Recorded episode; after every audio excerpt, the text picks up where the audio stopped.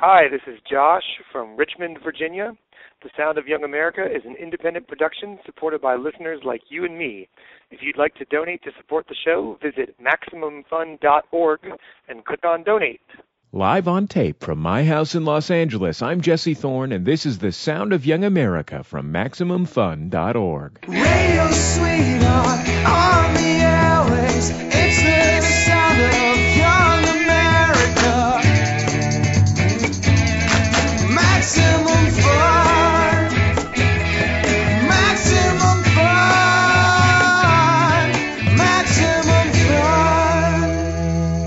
It's the Sound of Young America. I'm Jesse Thorne. Before we hear from my old pal John Hodgman, here he is in a recent appearance on The Daily Show. John, writing a book is the most important thing a human being can do. Not only do books pass knowledge on to future generations, they're also an important check on the rampant growth of trees. But literary immortality comes with a price book promotion. The demeaning ritual known as the television appearance, where the solitary genius is forced to hold conversation with the likes of, well, what's your title again, John? Master of Ceremonies or a comedy barker? I'm the, the host of the program. No, no, that's not it. Oh, yes, cable jester. but as unpleasant as these interactions are, there are some important tips for new authors on how best to sell your own work. Well, how, how would you start? Oh, John, it has already begun. Remember my high energy walkout? Look, is this really necessary? Can't we just have a conversation about the book that you've written? Oh, did you did you read my book, John?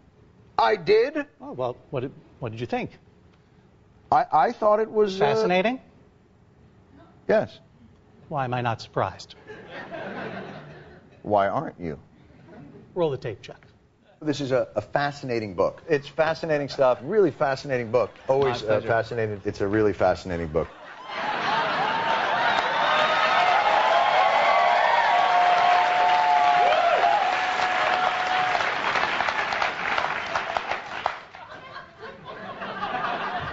I edited that together to make you look foolish.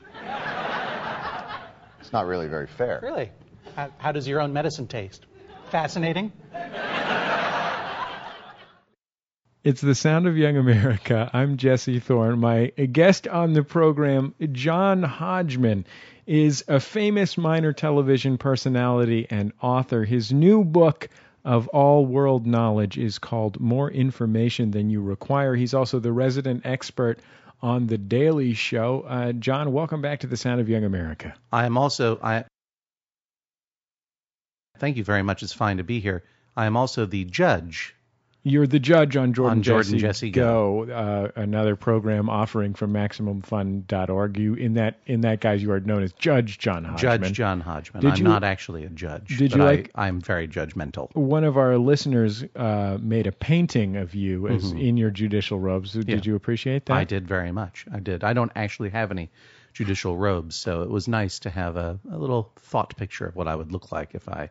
Well, audio is the is the, they call it the theater of the mind. I just have a gendarme's cape that I wear Oh, when I'm being ju- Judge John Hodgman, and um, let's face it, it's not the same. you're having way too much fun on this Uh, program. yeah. Um, Not many people have been asking me to solve disputes lately, Jesse, and I'd like to know what's going on. Are there fewer disputes in the world? Uh, I well, you know, I don't know if you've heard that there's change coming in our politics. Mm-hmm. Um, uh, it's a time of reconciliation. People are being brought together. Yeah. Um, I think that might be what's happening. Either that, or people are scared that you'll judge them. I hope that people, you know, first of all, I hope you're not protecting me. I You? hope that it, I hope this is not a situation where people have legitimate disputes with their roommates or the other sorts of like romantic disputes that I've solved before, and you're like, no, Hodgman is too busy now. He has a new book of complete world knowledge out. John, I hope I- that's not what's happening. I think that the reason why uh, we've had a hard time finding disputes for you for uh, our other program, Jordan Jesse Go, is that it's difficult. It, it, take take for example the People's Court, Judge Wapner. Mm-hmm. They offer remuneration to both parties in the dispute, irrespective of the decision. Right. Um, so in, in the in the form of being on television, no, in the form of cash a- money America, a powerful gift. Um, and all we can offer them is the the marginal fame that comes with having appeared on the podcast. and Hmm. the chance to talk to one of their favorite pseudo judges. Um, so right. I think the challenge is getting. Often there will be one party that's very excited about participating in a judgment by an unqualified uh, minor television Well, personality. Uncredentialed, I suppose you could say. uh, in in but often the other party is not. It's, this is a problem that comes up consistently. Yeah, the on- other party is not interested. Exactly. Well, give me their number and I'll convince them to have a fair hearing Good. in the court of Hodge. Well, I'm glad you've worked up a system. Well, I'm just saying, you know, I I I like helping people, and I miss my opportunity when I can't tell people what to do and who's right and who's wrong. That's something that gives me great pleasure. John, this is your second book of all world knowledge. That's correct. Um, when we last spoke, uh, you had written the first. I believe it was it had just come out in paperback. Was That's the right. last time you were on the program? Yes. We discussed the fact that it is, in some ways, a bold move uh, to write a a second book after claiming that your first book represented the totality of its subject. Well, yes, I mean, and people wondered about that. They wanted to know how could complete world knowledge be contained in a book that is only 236 pages long. And the answer was very simple. I was lying. Oh, I had no idea. I was exaggerating for comic effect. The hmm. reality is there is more knowledge out there. And even if I had captured all of complete world knowledge in the first book, in the time that since it's been published, more knowledge has been generated, and I have learned some of it, Do you see and your, I've made up the rest. Do you see yourself as knowledge's captor? Yes, I am. I am. I, I, I am like somebody who wears a pith helmet and carries a butterfly net, and I'm constantly grasping at knowledge for about uh, 15 minutes a day. Grab some knowledge, ether it, pin it down. exactly. Well, I put it in a killing jar. Oh, good. you you spent a lot of time with like the Book of Lists, Mm-hmm. um, other classic tomes of sort of. Well, uh, I should say the Book of Lists was a big influence on my my first book, but not really on my second. so what were the what were the new influences upon your second book? What did you what did from what did you Um, draw? The Book of Lists 2, Gotcha. the sequel. the sequel to the Book of Lists. The Book of Lists number 2 I think is technically the the the answer. The Book of Lists, you know, was itself an offshoot of another project which I didn't learn. I mean, I was always a fan of the Book of Lists. And the Book of Lists, as you know, was written by um, or compiled largely by a family, a father and a son and a daughter. did I know that? I don't think I knew that. Oh no, it's yeah. So it was um, Irving Wallace and his son David Wallechinsky, who had he Wallace was obviously an, an Americanized name, and so he had un-Americanized it. And uh, Amy Wallace was the sister, and they worked together uh, to create the Book of Lists, which was a massive bestseller, upon which a, a large part of my original book was based. This sort of compendia of lists of um, you know, European uh, rulers who had died while, you know, having sex, something like that, you know, um, and a lot of sort of crypto knowledge about Sasquatch and um, popular culture knowledge and that sort of thing, all in these handy list formats. And people would send in lists, and um, it quickly became sort of a playful enterprise where people would send in their own lists, and then they would publish them in the next volume, Book of Lists Two, etc. What I hadn't realized until I had started sort of revisiting these books, these favorite books of my youth, was that they were an offshoot of another book, which was called The People's Almanac, which was an even bigger, thicker book full of essentially complete world knowledge. It was like 1,000, 1,500 pages long and on, you know, such subjects as diverse as uh, who is not only who is in charge of uh, countries all over the world, but who is really in charge. You know, the titular heads, and then who really controls the power. And it was a product of the 70s, and there was a lot of skepticism about power at that time. Um, so, for example, when they would list who who is really in charge among the great institute, uh, the great countries of the world, they included uh, in, as countries countries Canada, the United States, Chad, whatever, and then also Niger. yeah, Niger, uh, Iraq, um, but also um, major corporations for some reason. Like they just, without explanation, they just added in AT and Westinghouse. And it was very strange. And then they treated them like countries because they reflected this sort of anti authoritarian, creeping conspiracy theory suspicion of corporatism in the world, which, of course, we now know is completely unfounded. One of the things I discovered in the Book of Lists 2, when I was going back and sort of looking at it again while, while considering writing my, my new book, More Information Than You Require, was um, they had a list of like four or five ridiculous schemes that never that never worked, including, you know, the famous old saw of um, the CIA trying to kill Castro by by give, you know make, giving him an exploding, An exploding, cigar. cigar. sure. And so like you know that immediately, right? Yeah, And the reason you know that is because the I, I venture to say because of the Book of Lists. The Book of Lists was such a popular book during its time. It was a major national bestseller. It spawned several sequels. Uh, the People's Almanac itself, which was the sort of the larger book of lists, um, there were five, six, seven editions. They would come out with 1,500 pages of all original material every year for several years, and it was like everyone had it in their country house and their their weekend retreat and in their bathroom. Like, and so so much of what you consider to be common knowledge, I think because of our where we are in our in our respective generations and the fact that we had I had I had lived during the 70s and you sort of that was nostalgia to you like comes from that. So the fact that you know that I think comes from this part of the book of lists. But one thing you might not remember if I can find it here in my book because it really bears repeating is it's the one piece of actual nonfiction in my book. It has to do with I'm sorry. I'm Take surprised that you didn't have this bookmarked. I- on on other radio shows where they're psychic and they know what I'm going to talk about. hmm Maybe I should look in the table of contents. You'll notice that the table of contents in my book, right at the beginning, you'll notice that the page numbers pick up where the page numbers of the last book left off. So the table of contents starts on page 237. And I am looking for how to buy a computer from a street vendor. Oh, I was just looking at that. Um, Okay, here we are. Page 357. The subject is the internet, a series of tubes. Or I should say, a fascinating quote that is almost entirely accurate.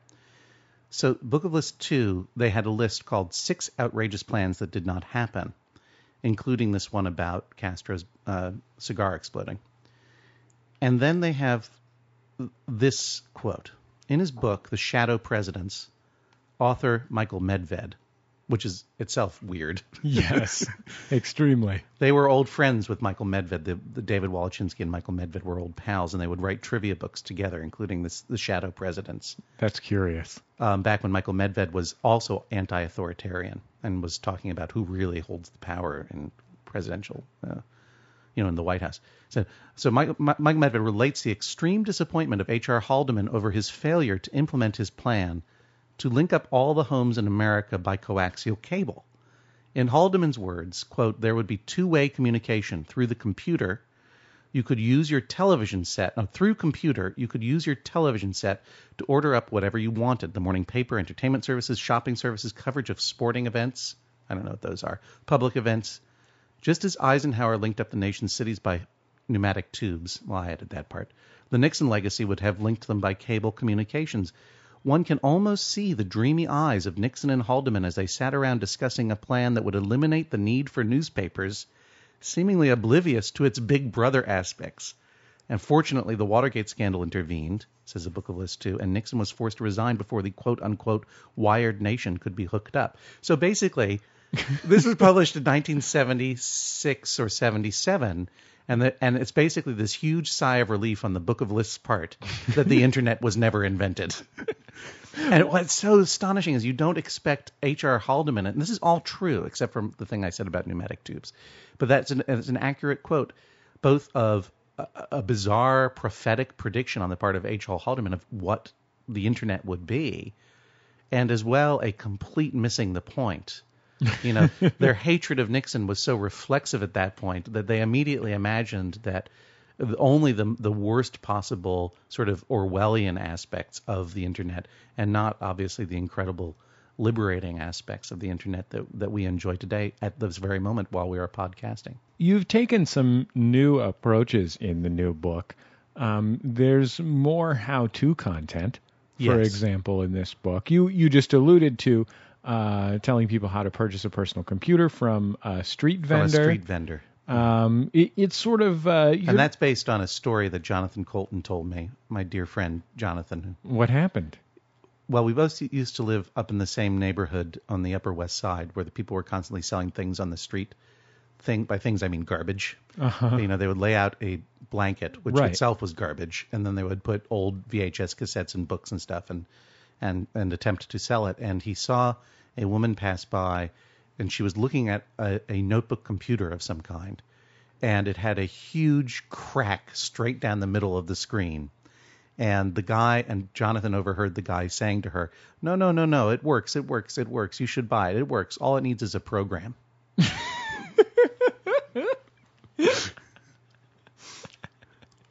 since since you wrote the book, you've also your two children have grown older, and and you even offer you're even kind enough to offer some baby advice in the book to help help people with with their own children what what to do and what not to do uh, with regard to the to the wee ones. Well, you know, a lot of the book actually is inspired by, um, you know, I, I love books like the Book of Lists um, that are forgotten, out of print. You know, the kind of literature, I guess they call it ephemera, that that isn't kept, you know, by by humans or sort of even in cultural memory. That you've things that huge things like the Book of Lists, for example, which had you know board games associated with it. And i'm and i think a tv show and now it's lost on most people you know who are your age children like you.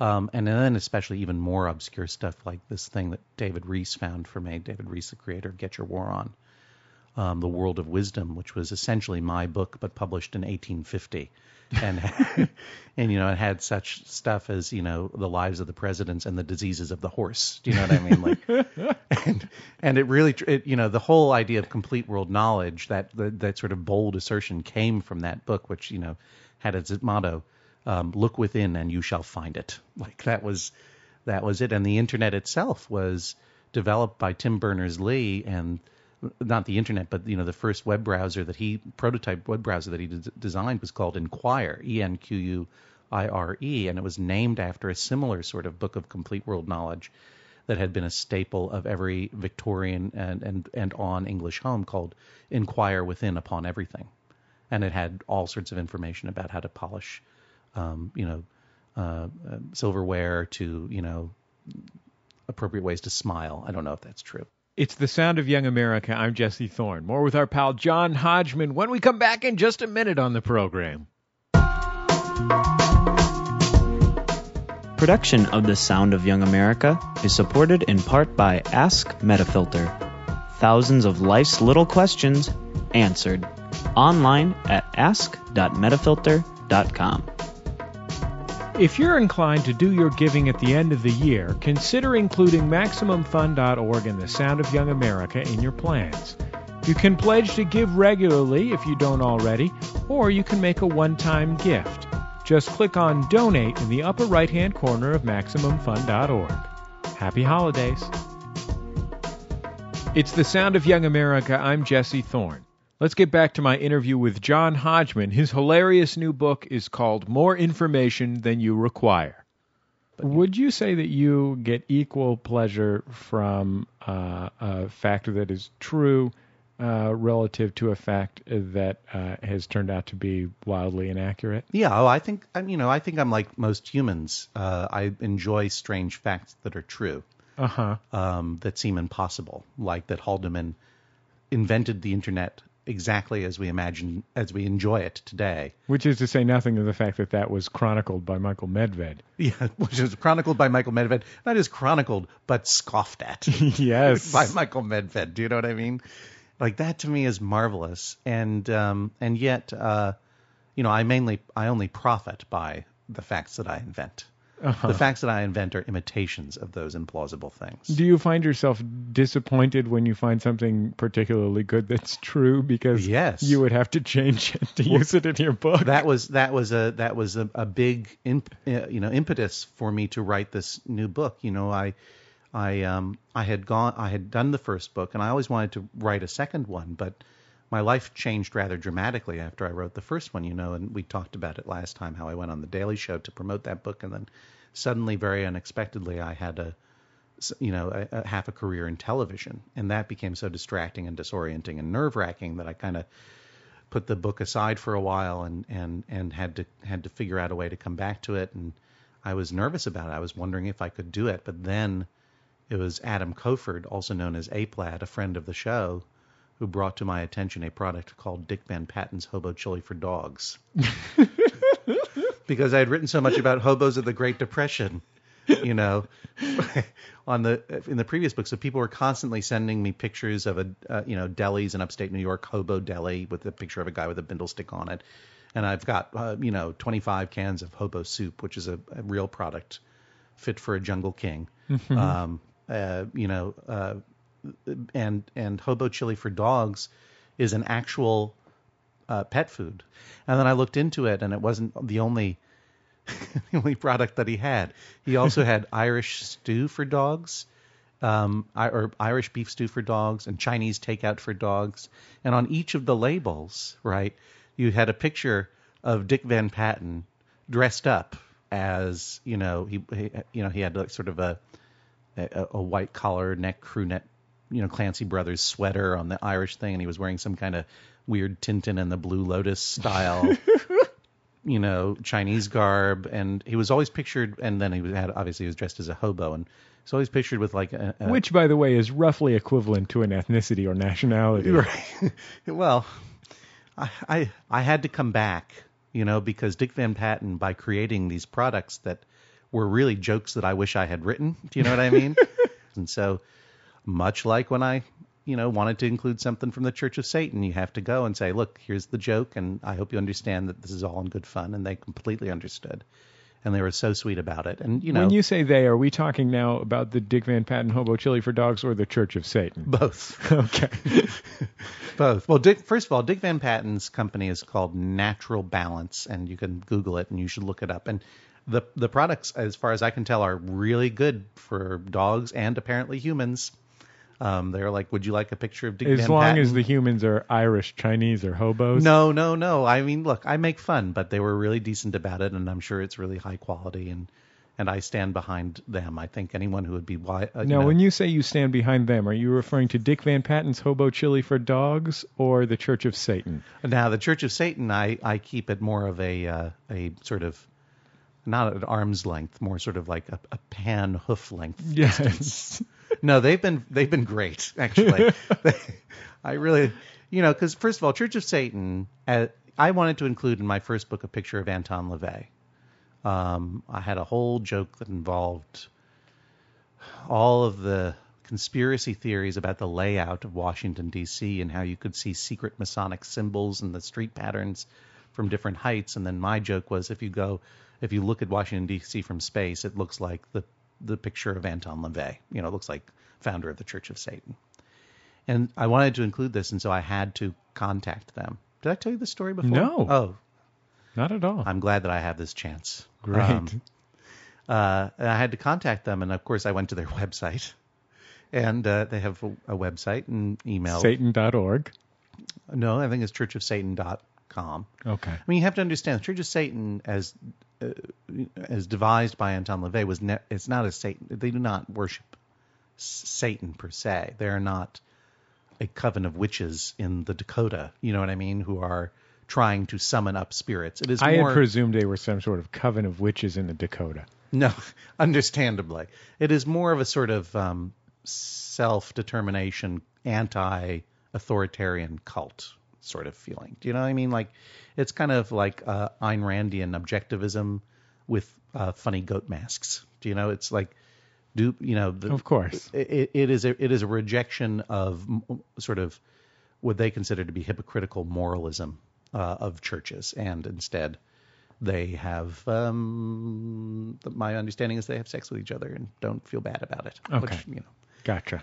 Um, but I don't speak for them. I am I am but a, an observer, and so I I contacted them without fear that they were going to uh, try to impregnate impregnate me with Satan's child, Or send you to the Dakota. for example, and um and and they wrote back. They said, well, um, they got back to me very fast too. They said, well, we we we do have an image that you could use.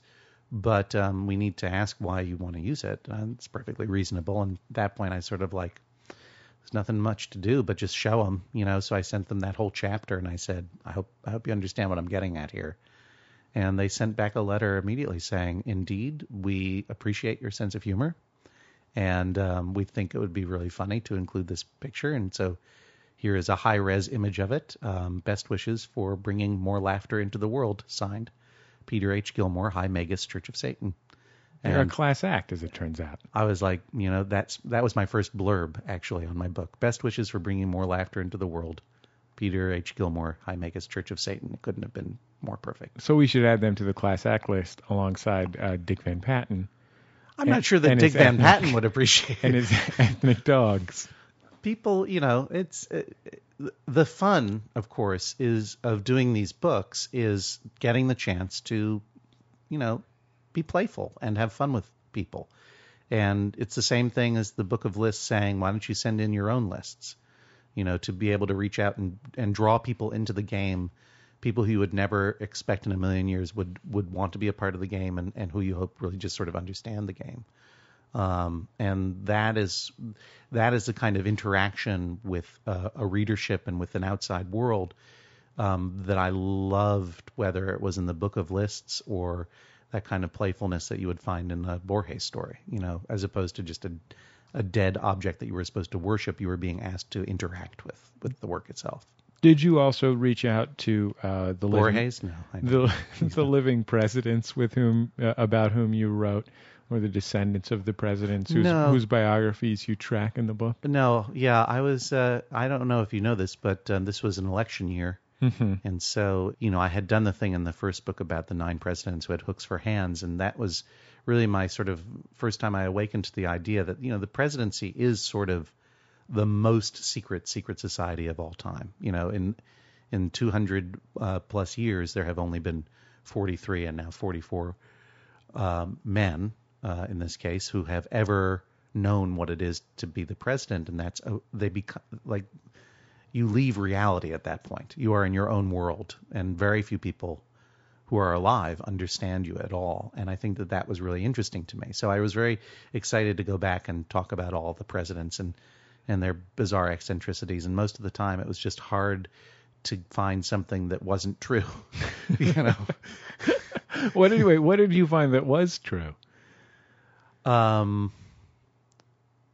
Well, Woodrow Wilson, you know, Woodrow Wilson had a terrible stroke and was basically incapacitated for towards the end of his administration, and his wife took over, and a lot of people thought she was running the government herself. Her her position was that she would go meet with the cabinet, take their advice, go into a room that had Woodrow Wilson in it. She was the only one who was allowed to speak to him, and then she would come out of that room with the presidential orders. And this was kind of controversial. I can only imagine. Yeah, and um, and it's hard to, uh, it's hard, you know, and it's hard to improve upon the strangeness of that, as indeed it's hard to improve upon the you know the eccentricity of presidents like Jimmy Carter, who you know walked to his own inauguration, you know, which seems like such a bold, um, sort of symbolic thing to do, and, and you almost can't believe that it happened. Um, just as you know, this election itself is just so novelistic in the in the course it took and the people involved. It's operatic, you know. It's hard to believe that it's not fiction. Did you find Jimmy Carter also, you know, he, he walked most of the way and then he somersaulted the rest of the way, which was Right. considered to be eccentric. Yeah.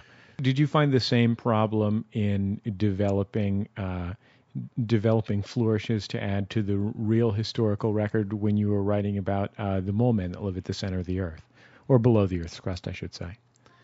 Yeah, the mole men who live underneath the earth were a passing joke that I made in the first book. When I was writing about all 51 American states, I had to come up with something for Virginia. And so I sort of claimed that Virginia had first been settled by the mole men who live within the earth when they briefly established a surface empire that they called the Old Dominion. And uh, some aspects of their culture still remain in the Molmanic Palace of Monticello and the um, and the t- typical Virginian habit of people greeting each other by hissing and feeling each other's faces. that was such a cute laugh. Thank you.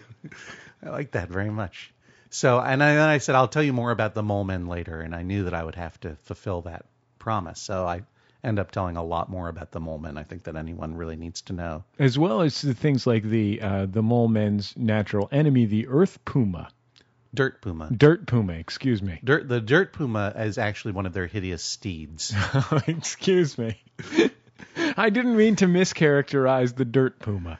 People wonder how the mole men move around underneath the earth. I'm not just trying to paint broad strokes here and offend people like a Dick Van Patten might. right. Uh, uh, let's be specific. It is one of its hideous states. Yes, they they employ you know giant giant worms, and uh, you know the pseudosaurs, which are not uh, not actual dinosaurs, but uh, but um, iguanas that they have inflated to gigantic size and pasted things on to make them look like dinosaurs. and the dirt and the dirt puma and uh, and other denizens of the deep, the pukas and the Clydesdales, they're all the hideous steeds of the mole men. But the mole men, right, right from the beginning, right from that Virginia idea, I realized that they were the opposite of what the hobos of the Great Depression were, as I imagined them. In the first book, the hobos of the Great Depression were agents of chaos. They were rejecting American society, as indeed, you know, hobos in real in real history did, and it was very problematic because a lot of people, including Roosevelt, worried that the this tide of vagrancy, you know, uh, volunteer vagrancy was going to completely destabilize the middle class in the United States. And that's why he attempted to kill them with polio. Ha ha. That was the joke that launched a television career for me. Great. Very cruel joke. But, the- you, the what moment- you're, the what you're saying the- to to summarize is that under the uh, under the Earth's surface, uh, rails ride you. well, yes, they are. They are the antip the uh, antipodal figures. You know, literally standing underneath. You know, opposite the hobos, in that the mole men, while they are hideous and disgusting, and they spit acid and they secrete a luminous mucus, they also wear powdered wigs and think beautiful thoughts and are the source of sort of the commitment to reason and rationality that we call the Enlightenment. And so, um, I imagined them as being these gross naked mole rats that also taught Jefferson how to write declarations of independence and served as Rousseau's the model for Rousseau's noble savage, you know. Um, are you looking forward now to the third and final volume in your series? Have you uh, imagined ways to um, to complete complete world knowledge?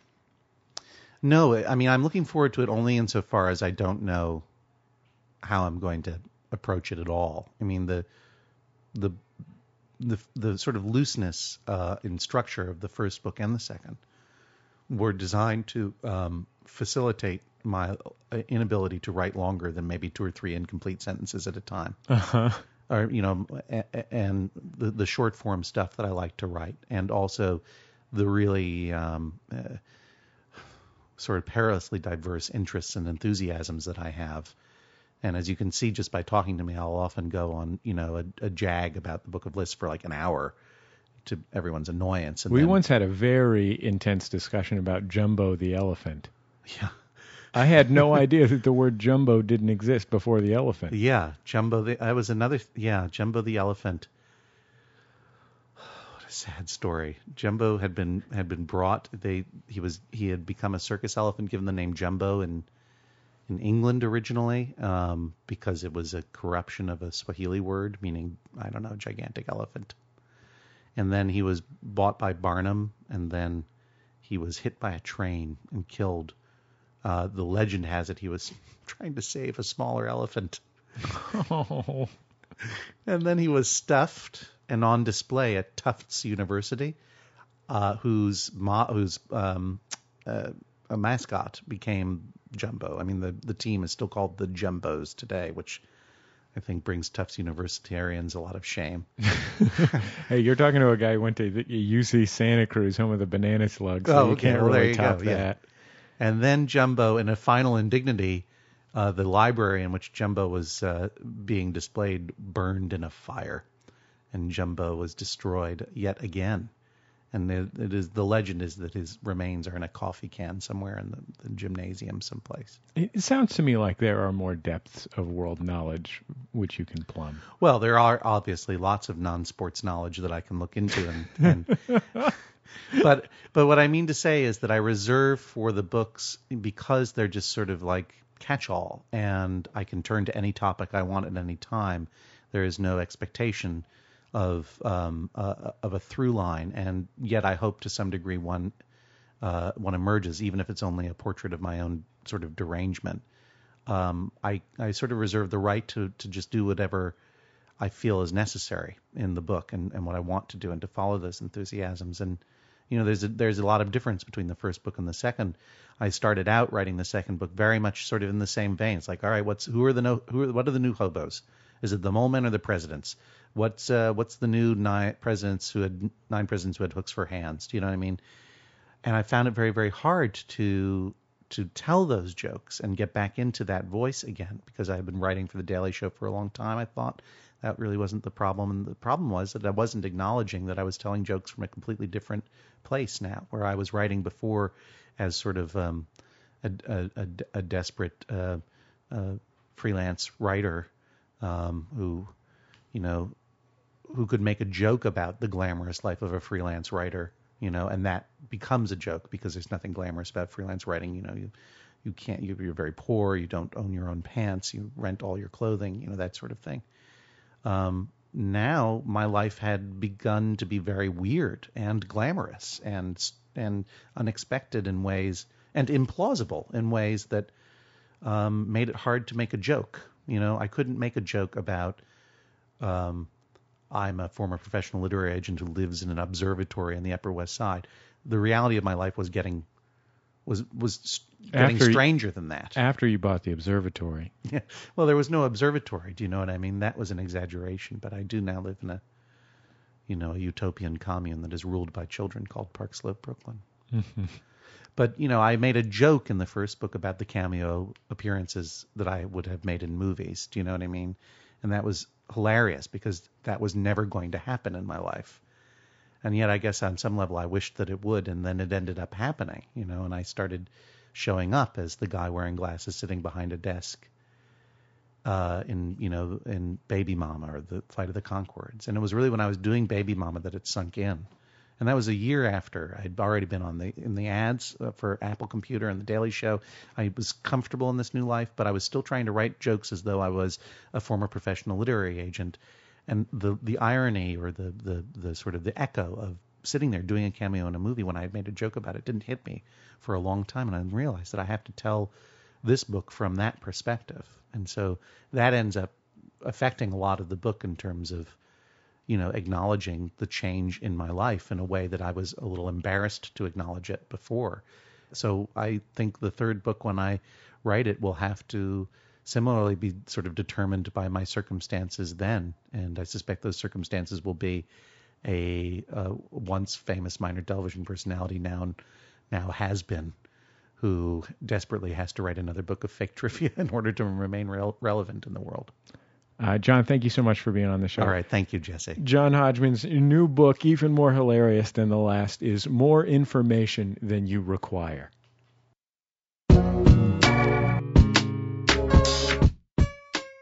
That's our time for another Sound of Young America program. I've been your host, Jesse Thorne, America's radio sweetheart. The show produced by Speaking Into Microphones. Our theme music written and performed by Dan Grayson with help from myself.